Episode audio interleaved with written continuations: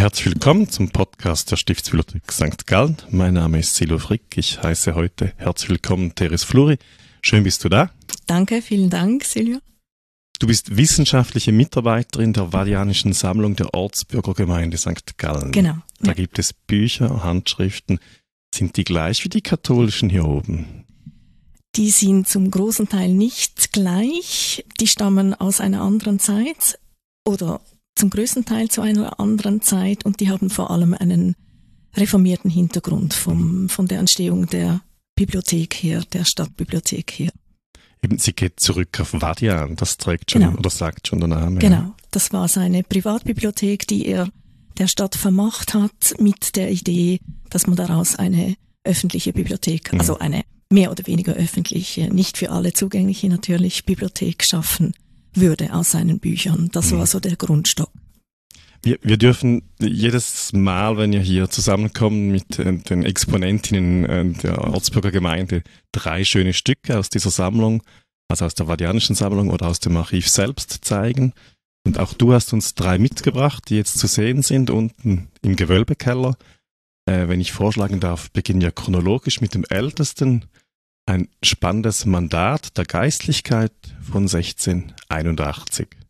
Genau, das ist jetzt ausgerechnet ein Buch, das nicht aus der Vatikanischen Sammlung, Mhm. sondern aus dem Archiv stammt, aber das gehört natürlich zusammen. Mhm. Es ist ein, ähm, nicht ein, also doch, es ist ein Buch, es ist ein Text aus dem zweiten von vier Mandatenbüchern aus dem 16. bis 19. Jahrhundert aus dem Stadtarchiv, ähm, das da aufbewahrt wird. Und in diesen Mandatenbüchern sind obrigkeitliche Bestimmungen festgehalten, abgelegt, Bestimmungen zur Regelung des gesellschaftlichen Zusammenlebens der Stadtbürgerinnen und Stadtbürger. Also Vorschriften, Verbote aus alle Lebensbereiche betreffend, auch Sanktionen, ähm, die man zu gewärtigen hat, wenn man die Regeln nicht einhält und so weiter. Also es, es reglementiert das Städte oder es versucht das städtische Leben zu reglementieren. Da ist ja lustig. Das Thema, das du da uns mitgebracht hast, ist so ähnlich schon mal ausgestellt gewesen, nämlich man solle nicht ins Kloster hinauflaufen und diesen schönen Messen zuhören, diesem Prunk anheimfallen. Das scheint ein bisschen ein Dauerthema zu sein in der Stadt. Das ist ein Dauerthema gewesen, ganz offensichtlich, ja. Es kommt ähm, sehr früh schon vor in verschiedenen Zusammenhängen, dass das unterbunden werden soll. Das stimmt. Was ich jetzt mitgebracht habe, ist ein ganz ähnliches Mandat wie der Text, den wir schon mal ausgestellt gesehen haben. Ähm, vielleicht kann ich ein Stück daraus zitieren, dann sehen wir Ja, auch, ähm, worum es geht und was anders ist als beim Christkind-Text. Es heißt an diesem Mandat, die Bürger und Insassen allhier nicht mehr ins Kloster hinauflaufen sollen, ihre papistischen Predigen anzuhören oder anderen ihren Zeremonien, sonderlich wann man Nonnen anleget, denselben zuzusehen. Es bedunkt uns eine hohe Notwendigkeit, unser hierbevor mehrmalen getanes scharfe Verbot mit neuem Ernst zu wiederholen. Also da ist der Hinweis auf Mhm. frühere ähm, Verbote. Es ist hiermit unser gänzlicher Will und Befehl, dass niemands unserer Bürgeren hinter noch freisäßen, weder Mann noch Weibsperson, Alte noch Junge, dergleichen abgöttisches Wesen besichtigen oder hören sollen. Also der Rat ähm, spricht da dieses Verbot auf, man solle bitte nicht immer ins Kloster hinauflaufen und da den farbenprächtigen Zeremonien zusehen. Ähm, vor allem auch nicht, wenn da neue Nonnen eingekleidet werden, Mhm. was offenbar auch eine zusätzliche Anziehungskraft ausgestrahlt hat. Also es scheint nicht zu funktionieren, dieses Verbot. Das, ist, das erfreut einem fast ein bisschen. Und das Zweite, äh, ähm, was genau, oder wie stellst du dir das vor, dass man den Nonnen nicht, sind das speziell schöne, prächtige Gottesdienste oder geht es ein bisschen darum, Frauen zu schauen? Was muss man sich da vorstellen darunter? Ich denke nicht, dass es darum geht, die Frauen sich anzuschauen, sondern wahrscheinlich ist die Anziehungskraft wirklich einfach der katholische Gottesdienst, der ja sehr viel sinnlicher ist als ähm, der reformierte Wortgottesdienst, der relativ trocken ist. Ähm, es geht wahrscheinlich wirklich darum, über die Mauer zu schauen, wie wird da Gottesdienst gefeiert, mit Musik, mit prächtigen Kleidern, Gewändern, also ähm, ja, mit äh, Weihrauch, mit Kerzen und so weiter. Und offenbar kam es auch vor, dass die Einkleidungen der Nonnen auch im Kloster gefeiert wurden. Also ich habe mir da überlegt, ob es da darum geht, dass die Nonnen in der Klosterkirche eingekleidet werden oder ob die ähm, Stadtbürger nach Notkerseck oder St. Georgen hinaufgegangen mhm. sind. Da weiß man eigentlich gar nicht so genau, wie öffentlich diese Gottesdienste gewesen waren. Aber die Frauenklöster, die standen ja ähm, unter der Schirmherrschaft. Äh, genau, ja. genau. Und da ist es durchaus denkbar, dass gewisse Zeremonien auch mhm. im, im äh, Galluskloster stattgefunden haben. Und das hat wahrscheinlich einfach neugierig gemacht und da ist man hingegangen.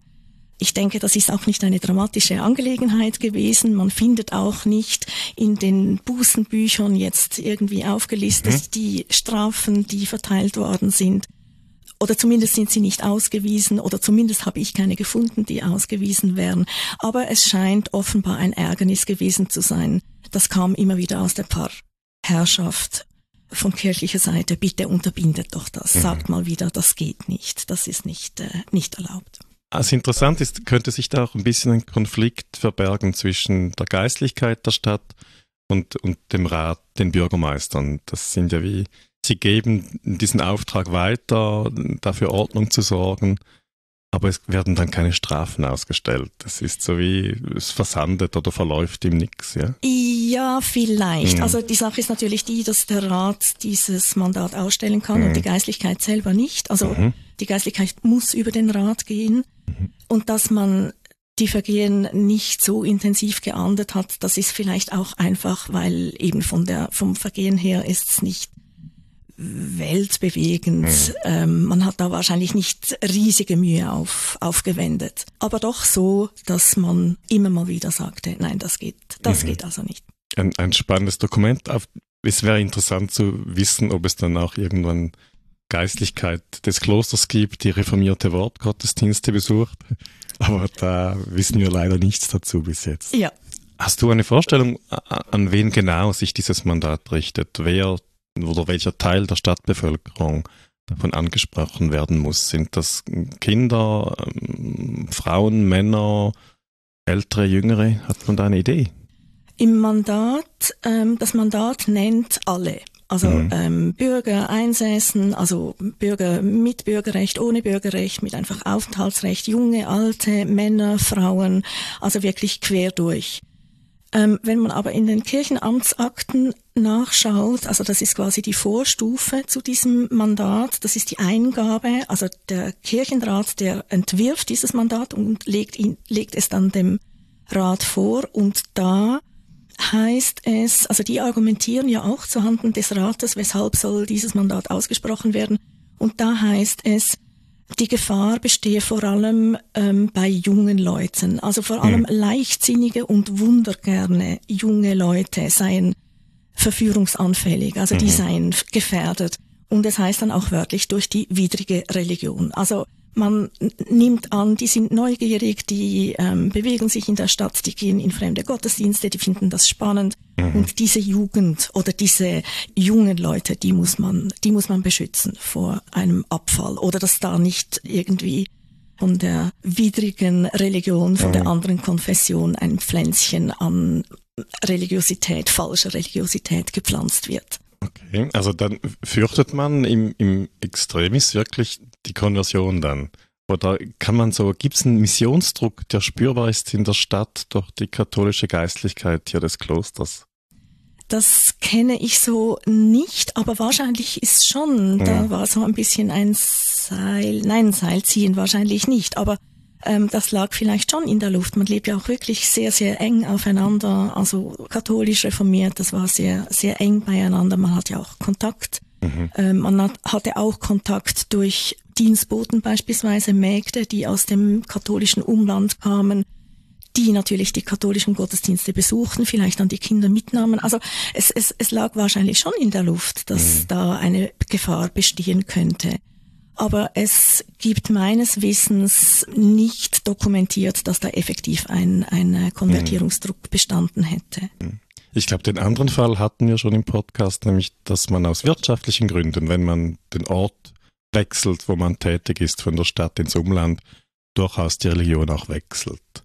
Ja, genau, das ist, das gibt es. Oder mhm. wenn man äh, Übertritt zum Katholizismus, was es vor allem in der frühen Phase mhm. der Reformation gegeben hat, ähm, beim Katholizismus bleibt oder, oder rückkonvertiert, dass man dann die Stadt verlassen muss. Mhm.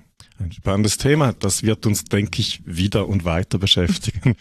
Das, das nächste Dokument, auch ein großes Buch. Es sind drei große Folioformate, die wir jetzt ausstellen dürfen. Ähm, da geht es um den Brand in einer Malzdörre. Das Malzdörre, das klingt nach Bier. Bin ich da richtig? Da bist du richtig, ja, genau.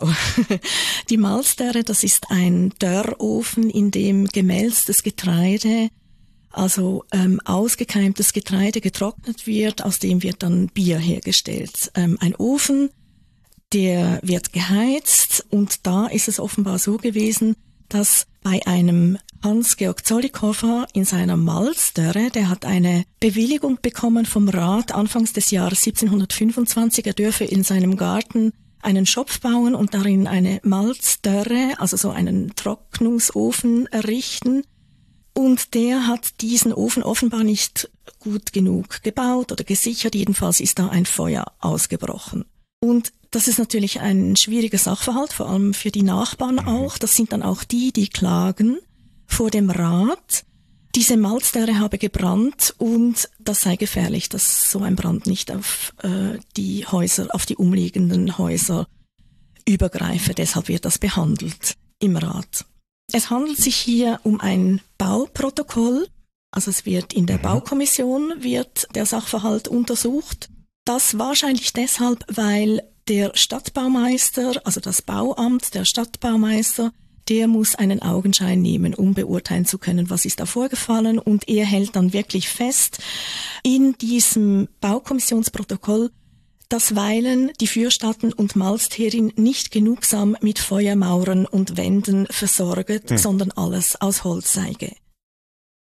Also das ist gefährlich nicht nur für die Nachbarn, sondern für die ganze Stadt. Sondern eigentlich, eigentlich für die ganze Stadt, ja. ja. Also Hans-Georg Zollikofer, der lebt in St. Leonhard, also so ein bisschen mhm. am Rand, aber das ist natürlich, also ein Feuer in dieser Zeit ist, mhm. äh, ist immer eine, eine gefährliche Sache, gefährliche Angelegenheit. Ja. Der Biersieder, der macht das Bier in der Stadt, dann weißt du, wo er es verkauft. Ist das ein Marktstand oder gibt es da andere Vertriebswege? Beliefert er Wirtschaften? Er beliefert Wirtschaften, er verkauft vermutlich auf dem Markt, er mhm. hausiert damit, also mhm. er versucht es zu vertreiben, wo auch immer es geht. Und, das können wir dann nachher vielleicht anschauen, er vertreibt es offenbar auch in der fürstäbtischen Landschaft, also mhm. außerhalb der, der Stadtgrenze. Reformiertes Bier für das katholische Umland, ja. Ja, genau, genau. Aber vielleicht zuerst nochmals zurück zu diesem Baukommissionsprotokoll. Das ist nämlich auch noch ganz interessant. Also es wird dann abgewogen, was macht man jetzt? Diese Malster ist abgebrannt. Der Hans-Georg Zollikofer, der gehörte zum Mittelstand. Er war nicht hochvermögend, aber äh, doch, er hatte ein Einkommen, er hatte ein, ein, ein kleines, bescheidenes Vermögen und er war angewiesen auf diese Malstere. Davon, davon lebte er. Und es heißt dann im, in der Baukommission oder in diesem Bauprotokoll, er dürfe die Malstere wieder aufbauen. Allerdings müsse er dazu Werkleute der Stadt beiziehen, also er darf mhm. das nicht selber machen, durch des Bauamts Werkleute alles wieder wohl instand zu setzen, also damit da wirklich dann auch die Bauvorschriften eingehalten werden. Und Zollikofer bittet, er habe ja jetzt einen Ausfall, diese ähm, bereits im Dörren begriffenen mhm. Früchte, das Getreide, das sei ja jetzt eigentlich verloren, wenn er es nicht weiter dörren könnte. Und darauf wird ihm erlaubt, er könne das zu Ende dörren auch wenn die Malz darin noch nicht wieder vollständig aufgebaut sei. Aber er müsse Tag und Nacht das bewachen lassen mhm. durch einen Mann, durch einen Wächter, den er selber bezahlt aus seiner Tasche. Und zwar, also der darf dieses Dörren nicht aus den Augen lassen, und zwar damit die Nachbarn sowohl als er des Nachts sicher schlafen. Mhm. Ja. Also damit es genau. nicht wieder brennt. Genau, ja, ja genau. Sind das größere Mengen dann, die er lagert? Weiß man das? Also wirtschaftlich zu arbeiten bedeutet wahrscheinlich schon eine gewisse Menge dann in den Prozess aufzunehmen und das so durchzuziehen. Ja, ja, das schon. Sonst lohnt es sich ja nicht, mhm. äh, den ganzen, den ganzen Ablauf in Gang zu setzen. Wie groß die Mengen waren, also dann auch nicht riesig. Er mhm. hat ja auch nicht, er arbeitet allein. Also er hatte zwar einen äh, Gehilfen, der ist ihm dann aber davongelaufen. Aber ähm, also das wird schon eine wirtschaftliche Menge gewesen sein, mhm. die auch in den Verkauf gelangen kann und nicht nur seinen Eigenbedarf ähm, abdeckt. Ist dieser Hans-Georg Zollikofer einfach als Biersieder bekannt oder erscheint er sonst auch noch? Oder ist er dir sonst mal noch begegnet in den Akten oder Urkunden? Äh, jein, also er begegnet vor allem als Biersieder, ähm, vor allem in einem Streit, der sich mhm. dann entspinnt mit einem katholischen Biersieder. Er begegnet aber auch überhaupt in den in den äh, Ratsprotokollen. Also mhm. er wird verschiedentlich aktenkundig wegen Übertretungen. Mhm. Bereits an seiner Hochzeit bekommt er eine saftige Strafe, weil er offenbar zu viele Gäste eingeladen hat oder zu viel Essen aufgetischt hat oder zu lange gefeiert hat. Das weiß man nicht. Man weiß nur einfach aufgrund übermäßigen Festens Okay. An seiner Hochzeit wird er, wird ja. er bestraft. Sein Sohn dann ebenso. Also es, es, gibt dann über 40 Jahre hinweg immer wieder Einträge mhm. in den Ratsprotokollen, vor allem wegen Streitigkeiten mit anderen Bierbrauern. Sein Sohn führt diese Streitereien weiter. Auch der wird mehrfach bestraft. Seine Frau führt die Streitigkeiten weiter. Also es scheint eine recht streitbare Familie okay. gewesen zu sein. Wobei man weiß natürlich nichts anderes von denen. Mhm. Also die das sind jetzt einfach die Überlieferungen. Also man weiß nicht so genau, sind das die Biersieder, die so sind, oder sind es die Zollikoffers, die so sind? ähm, ja, das ist, mh, wird nicht ersichtlich, mhm. nein. Ah, spannend. Jetzt hast du noch einen Streit angesprochen mit einem katholischen Biersieder. Genau. Ähm, deshalb ist das Objekt ja eigentlich spannend im Zusammenhang ähm, mit dem Thema Stadt-Kloster. Das Problem, also Hans-Georg Zollikofer ist seit 1727 als Biersieder wird er aufgeführt in den Steuerbüchern mhm. und 1732 erscheint ein Konkurrent. Und zwar ist das ein Johannes Feurer aus Tablat. Der erhält 1732, vorher scheint es keine Bierbrauer gegeben zu haben auf äh, städtischem Gebiet mhm. oder im Umland weiß ich nicht. 1732 erhält dieser Johannes Feurer aus Tablat eine Erlaubnis vom Abt von Josef von Rudolfi. Er dürfe in seinem Haus eine Braustadt einrichten und er bekommt die Konzession Bier auszuschenken. Das Problem ist jetzt die geografische Nähe mhm. von diesen beiden. Also der gleiche Markt fast. Der gleiche Markt sowieso, mhm. genau. Und die wohnen aber auch, Johannes Feurer lebt in Tablat, relativ nahe bei ähm, Hans-Georg Zollikofer. Mhm. Also die sind benachbart. Mhm. Das wird das Ganze vielleicht auch nicht einfacher gemacht zu haben.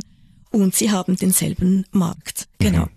Also Johannes Feurer versucht natürlich, die Stadt zu beliefern. Und das ist für Hans-Georg Zollikofer ein Problem. Also mhm. er wird vorstellig, verschiedentlich vor dem Rat Beispielsweise im November 1732 beklagt er sich, Johannes Feurer habe ihm seinen Bierbrauknecht abspenstig gemacht. Das mhm. ist ein Johannes Lehmann, mhm. der kommt aus Geiserwald, also aus katholischem Umland. Der ist, wie das Zollikofer beschreibt, zu Johannes Feurer übergelaufen mhm. quasi. Und der bringt natürlich Wissen mit. Also mhm. der bringt... Ähm, seine Fachkraft, würde man heute sagen. Seine ja. Fachkraft, genau. Und der hat natürlich auch Kenntnis mhm. ähm, über die Absatz, die möglichen oder die lukrativen Absatzmärkte, mhm. die Personen, okay. die ähm, in der Stadt Bier kaufen, die, die also Wirte. bringt auch Verbindungen mit zum der Markt. Bringt Verbindungen ja. mit, ja, ja, genau. Das beklagt ähm, Hans-Georg Zollikofer und es wird dann effektiv vom Rat her, wird dem Johannes Feurer verboten, in der Stadt zu hausieren. Mhm. Also der dürfe mhm. sein Bier in der Stadt zumindest übers Hausieren nicht vertreiben. Das geht nicht lange gut. Es kommt ein Jahr später zu einer weiteren Klage Hans-Georg Zollikoffers. Und zwar sagt er, Feurer hausiere immer noch mit mhm. Bier. Außerdem, das kommt dann in einem späteren Protokoll vor, behaupte er, sein Bier sei besser als das des, des Hans-Georg Zollikofer. Also er wehrt sich. Und dann ist es so, dass der Rat Johannes Feurer ähm, einlädt, also der muss mhm. vorstellig werden. Er wird befragt und die Argumentation von Feurer ist uns überliefert in einem Ratsprotokoll vom April 1734. Feurer sagt, er liefere in die Stadt nur bestelltes Bier. Mhm. Ähm, und das könne man nicht hausieren nennen. Also er sieht sich da nicht in der Schuld und außerdem verkaufe Hans-Georg Zollikofer auch Bier im äbtischen Umland und bezahle da ja auch keine Abgabe. Mhm. Also man fordert gleiche Spieße Ja. ein oder gleich lange Ja. Spieße. Es gibt dann einen Entscheid des Rats. Mhm. Ähm, der Rat versucht das so zu lösen, dass er sagt, also gut, Feurer darf bestelltes Bier abgabefrei in der Stadt ausliefern. Interessant. Das ja. ähm, wird Also Sie unterscheiden zwischen Hausieren, Ja. das unbeauftragte. Anbieten und dann wirklich die Bestellung, Genau. ein anderer. Vorgang. Ja. Mhm. Genau.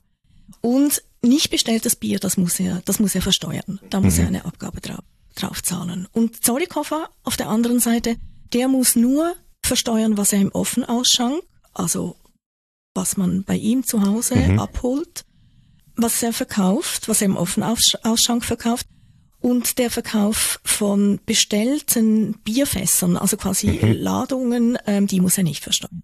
Also man versucht da die beiden ein bisschen unterschiedlich zu Mhm. behandeln, damit die sich nicht ins Gehege kommen. Mhm. Der Markt war wahrscheinlich groß genug.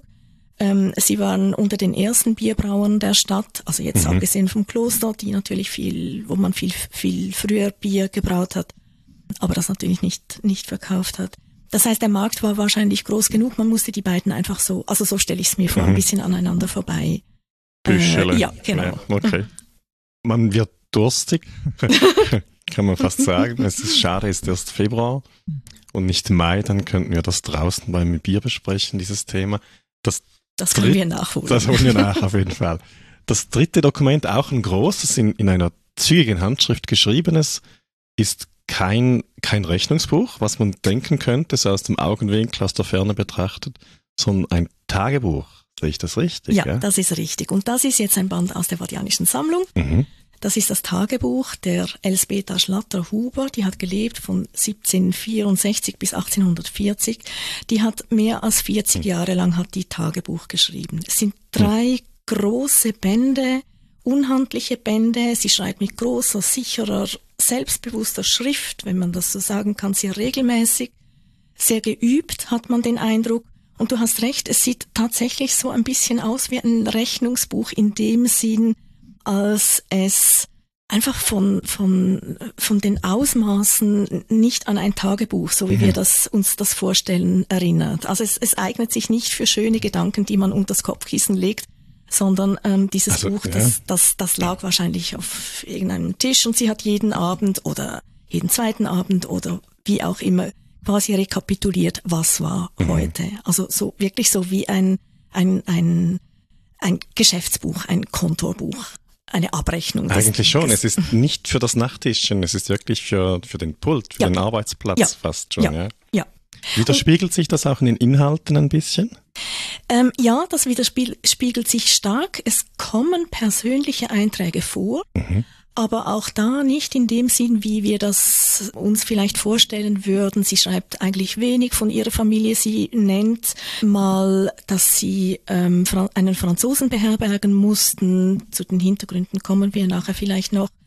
Oder dass es sehr teuer sei, dass die Stadt jetzt wieder Abgaben verlange für Regimentsverpflegung und so weiter. Das nennt sie, also so aus ihrer familiären, hauswirtschaftlichen Sicht, aber sonst beschreibt sie eigentlich vor allem politische und gesellschaftliche Ereignisse. Also sie schreibt von Ratsverhandlungen, von Bekanntmachungen, von Truppenverschiebungen, von Verwundetenpflege, Einquartierungen und so weiter. Es kommen auch Festakte vor, die ihr offenbar gefallen, also das, das auch, oder Einträge über Bälle, die stattfinden und so weiter. Aber es ist vor allem, es sind öffentliche, gesellschaftliche Ereignisse, die sie festhält. Das ist auch eine unglaublich spannende Zeit, in der sie lebt. Nicht Ja. französische Revolution, Ja. die ganzen Umwälzungen in der Zeit, die Ja. da passieren. Ja. Wo steht sie sozial in der Stadt?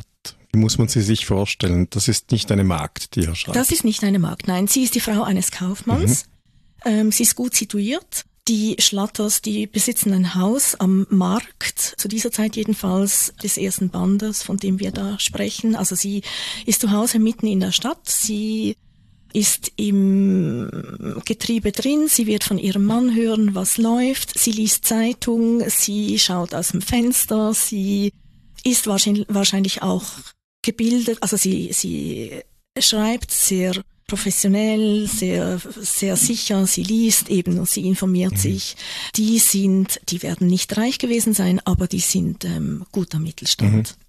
Also und der ist Textilhändler Kaufmann oder äh, vermutlich, vermutlich, vermutlich Textilhändler Kauf, ja. Kaufmann. Also wenn er mhm. auswärts ist und kauft und verkauft, dann wird sie zu Hause selbstständig und alleine die Geschäfte das führen. Das ist anzunehmen. Das ist anzunehmen. Er stirbt auch früher als sie, mhm. also er, sie muss sich dann auch ihr, ihr Leben und ähm, ihr Vermögen, ob sie die Geschäfte weiterführt, weiß ich nicht, aber mhm. ähm, sie muss sich selber organisieren. Ja. Und wenn ihr Mann weg ist, oder auch sonst wird sie ihm zur Hand gegangen sein. So stelle ich mir das mhm. zumindest vor. Ja. ja. Jetzt eine Seite ist aufgeschlagen. Was hast du uns hier mitgebracht oder was ist ausgewählt worden von dir? Ausgewählt habe ich ähm, eine Stelle, die an sich nicht spektakulär ist. Ich habe sie ausgewählt ähm, eben wegen des größeren Themas Stadt-Kloster. Und zwar ist der 26. Mai, Mai 1799 aufgeschlagen. Mhm. Am 26. Mai kommt der Fürstabt aus seinem Exil zurück. Er ist geflohen in dem Moment, als die also die französische Revolution, die ist ausgebrochen. Man hat in der Schweiz die Helvetik angenommen, also die helvetische Verfassung angenommen. Es hat grobe Änderungen gegeben, also die, das ganze Staatswesen ist auf den Kopf gestellt worden, sowohl von der Stadt St. Gallen als auch vom Kloster. Und der Abt, der ist relativ früh mhm. geflohen, weil er da keinen Platz mehr sah nach der Proklamation der Helvetischen mhm. Republik, die ja auch das Ständesystem. Ähm, es sind dann auch Truppen hier, nicht? Französische. Es sind Truppen hier, genau. Die kommen, 98 kommen die. Zuerst laufen sie ein in der Fürstabteilung, kommen sie nach St. Mhm. Gallen, das beschreibt Elspeter Schlatter alles. Und der Abt ist zu dem Zeitpunkt aber nicht mehr da. Also der ist in Wien, der versucht mit habsburgisch-österreichischer mhm. Unterstützung quasi seine verlorenen Hoheitsrechte wieder, wieder zu erlangen. Mhm. Und an diesem 26. Mai 1799, da sitzt dann aber, da sind die Truppen nicht mehr der französischen. Am 26. Mai, genau, im September, im Mai, vom Mai bis September 17 99 ist das jetzt, haben die habsburgisch-österreichischen und die russischen Truppen ähm, Siege errungen mhm. gegen Frankreich, Österreich. Sie in Süddeutschland, in Vorarlberg. Es gibt Kämpfe im Rheintal. Also die kommen von Osten her gegen St. Gallen. Die rücken an. Zuerst kommen die Verwundeten. Das finden wir auch im Tagebuch der Elsbeta Schlatter. Mhm. Die Franzosen, die rücken ähm, aus St. Gallen zurück. Man schlägt die Freiheitsbäume um, man, man nimmt die Fahnen äh, mhm. herein und schaut, was kommt jetzt mit mhm. den ähm, mit den Kaiserlichen, wie sie sagt, wenn die jetzt da ja. in die Stadt kommen. Und gleichzeitig hat dann natürlich der Fürstabt Pankraz Forster wittert seine Stunde. Also mhm. die Österreicher, die gewinnen an Land. Er kommt im, quasi im Schatten der österreichischen Truppen kommt er zurück nach St. Gallen und möchte da seine politischen Rechte oder er geht davon aus, mhm. dass er jetzt seine politischen Rechte im Klosterstaat oder des Klosterstaates wieder installieren mhm. kann. Das heißt also, er kommt an diesem 26. Mai auf einen Eintrag, ähm, also ich möchte zuerst bei Elspeter Schlatter mhm. bleiben, ich komme nachher auf Pankraz Forster noch zurück. Elspeter Schlatter, die sieht oder hört, wie der Fürst zurückkommt, der war mehrere Jahre weg mhm. und sie schreibt in ihr Tagebuch relativ trocken, hm. ich zitiere, am Sonntag in der Abendpredigt reiten 40 Bauern, sie heißen die gelbledernen Reiter, in das Kloster und kommt der Fürst Pankratius in seiner Kutschen mit sechs Pferden und noch vier Kutschen und zehn Reitern und eine Menge Bauernvolk lauften ihnen nach. Mhm. Das ist der Also der, der kommt da zurück. Der kommt wahrscheinlich, das habe ich mir überlegt, durch die Stadt. Wahrscheinlich kommt er nicht durchs Karlstor, was ja eigentlich sein Zugang gewesen wäre zum Klosterbezirk, sein direkter mhm. Zugang, sondern ich stelle mir vor, der ist Spießertor oder Markttor, also der ist in der Stadt mhm. eingeritten und stolz durch die Stadt gefahren. Vielleicht hat äh, Elspeter Schlatter ihn sogar gesehen, also oder diesen mhm. Zug sogar gesehen. Also der markiert wahrscheinlich schon, er sei jetzt wieder da. Mhm. Elspeter Schlatter hält das relativ trocken fest, also wie hat dieser Zug ausgesehen, wie mhm. viele Reiter, wie viele Pferde. Ja, ja, genau, die, die Kaufmannsfrau, mhm. genau. Hingegen der Fürstabt, für ihn hat sich das natürlich ganz anders. Oder bleiben wir zuerst noch ähm, beim Rat aus, mhm. auf, der, auf der reformierten Seite. Ähm, der Rat, der behandelt diese Rückkehr des Abtes auch, der hat auch davon gehört, ähm, der Abt kommt zurück.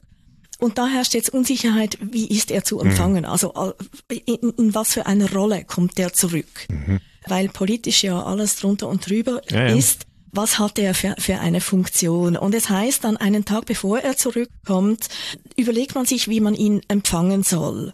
Und man beschließt, mal abzuwarten, also nicht vorzubereiten, sondern abzuwarten und erst dann zumal von Seiten der Stadt komplimentiert werden soll, also das ist ein Zitat aus dem Ratsprotokoll, wann er seine Ankunft wird angezeigt haben. Also erst dann, mhm. wenn, wenn äh, der Abt quasi offiziell sagt, dann und dann bin ich zurück, ähm, dann kann man drauf mhm. diplomatisch reagieren, so quasi. Und ein paar Tage später, man hat offenbar mhm. inzwischen nachgefragt im Kloster, wie ist denn das? Man hat nichts gehört. Und aus dem Kloster hat dann, ist dann die Antwort gekommen, dass der Fürst, das ist nochmals ein Zitat, dass der Fürst ein Zeremoniell für Jetzo nicht erwarte, und da heißt es im Protokoll des Rats, das habe man sehr gern dabei bewenden lassen. Also man ist mhm. eigentlich froh, dass er da im Moment nichts, keine Huldigungen äh, und keine offiziellen Begrüßungszeremonien mhm. erwartet. Wahrscheinlich viel ist noch unsicher, nicht? Dass er bleibt, ja, kann er sich mhm. wieder festsetzen oder mhm. muss er dann doch wieder gehen? Ja,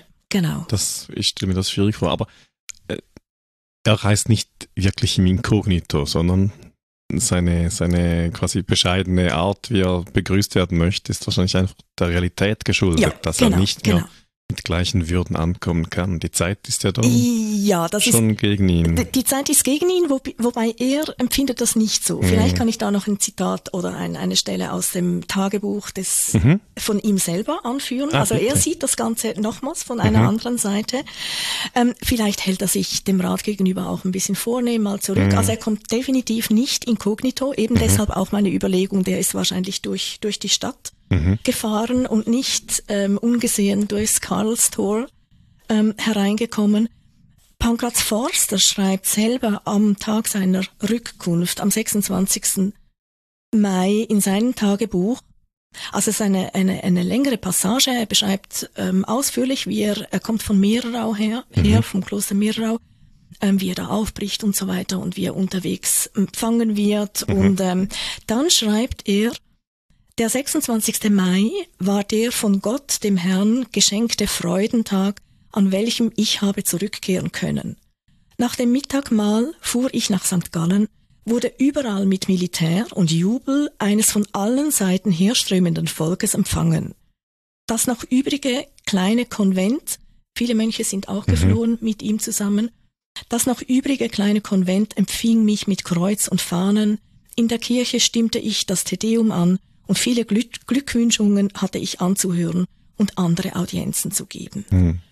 Also er versteht sich schon. Er kommt zurück und wird gefeiert. Und, und ja. wird gefeiert. Ja. Genau. Und es heißt dann auch ja. äh, bei Franz Weidmann, der, das ist ein ehemaliger Konventuale, der 35 Jahre später eine Stift, eine Geschichte des Stiftes schreibt, mhm. seine Reise, also des Abtes Reise nach St. Gallen, glich von dem Augenblicke, da er den ehevorstiftischen Boden betrat, dem Triumphzug eines Retters mhm. seines Stifts. Also das ist schon ein, ein anderes Selbstverständnis.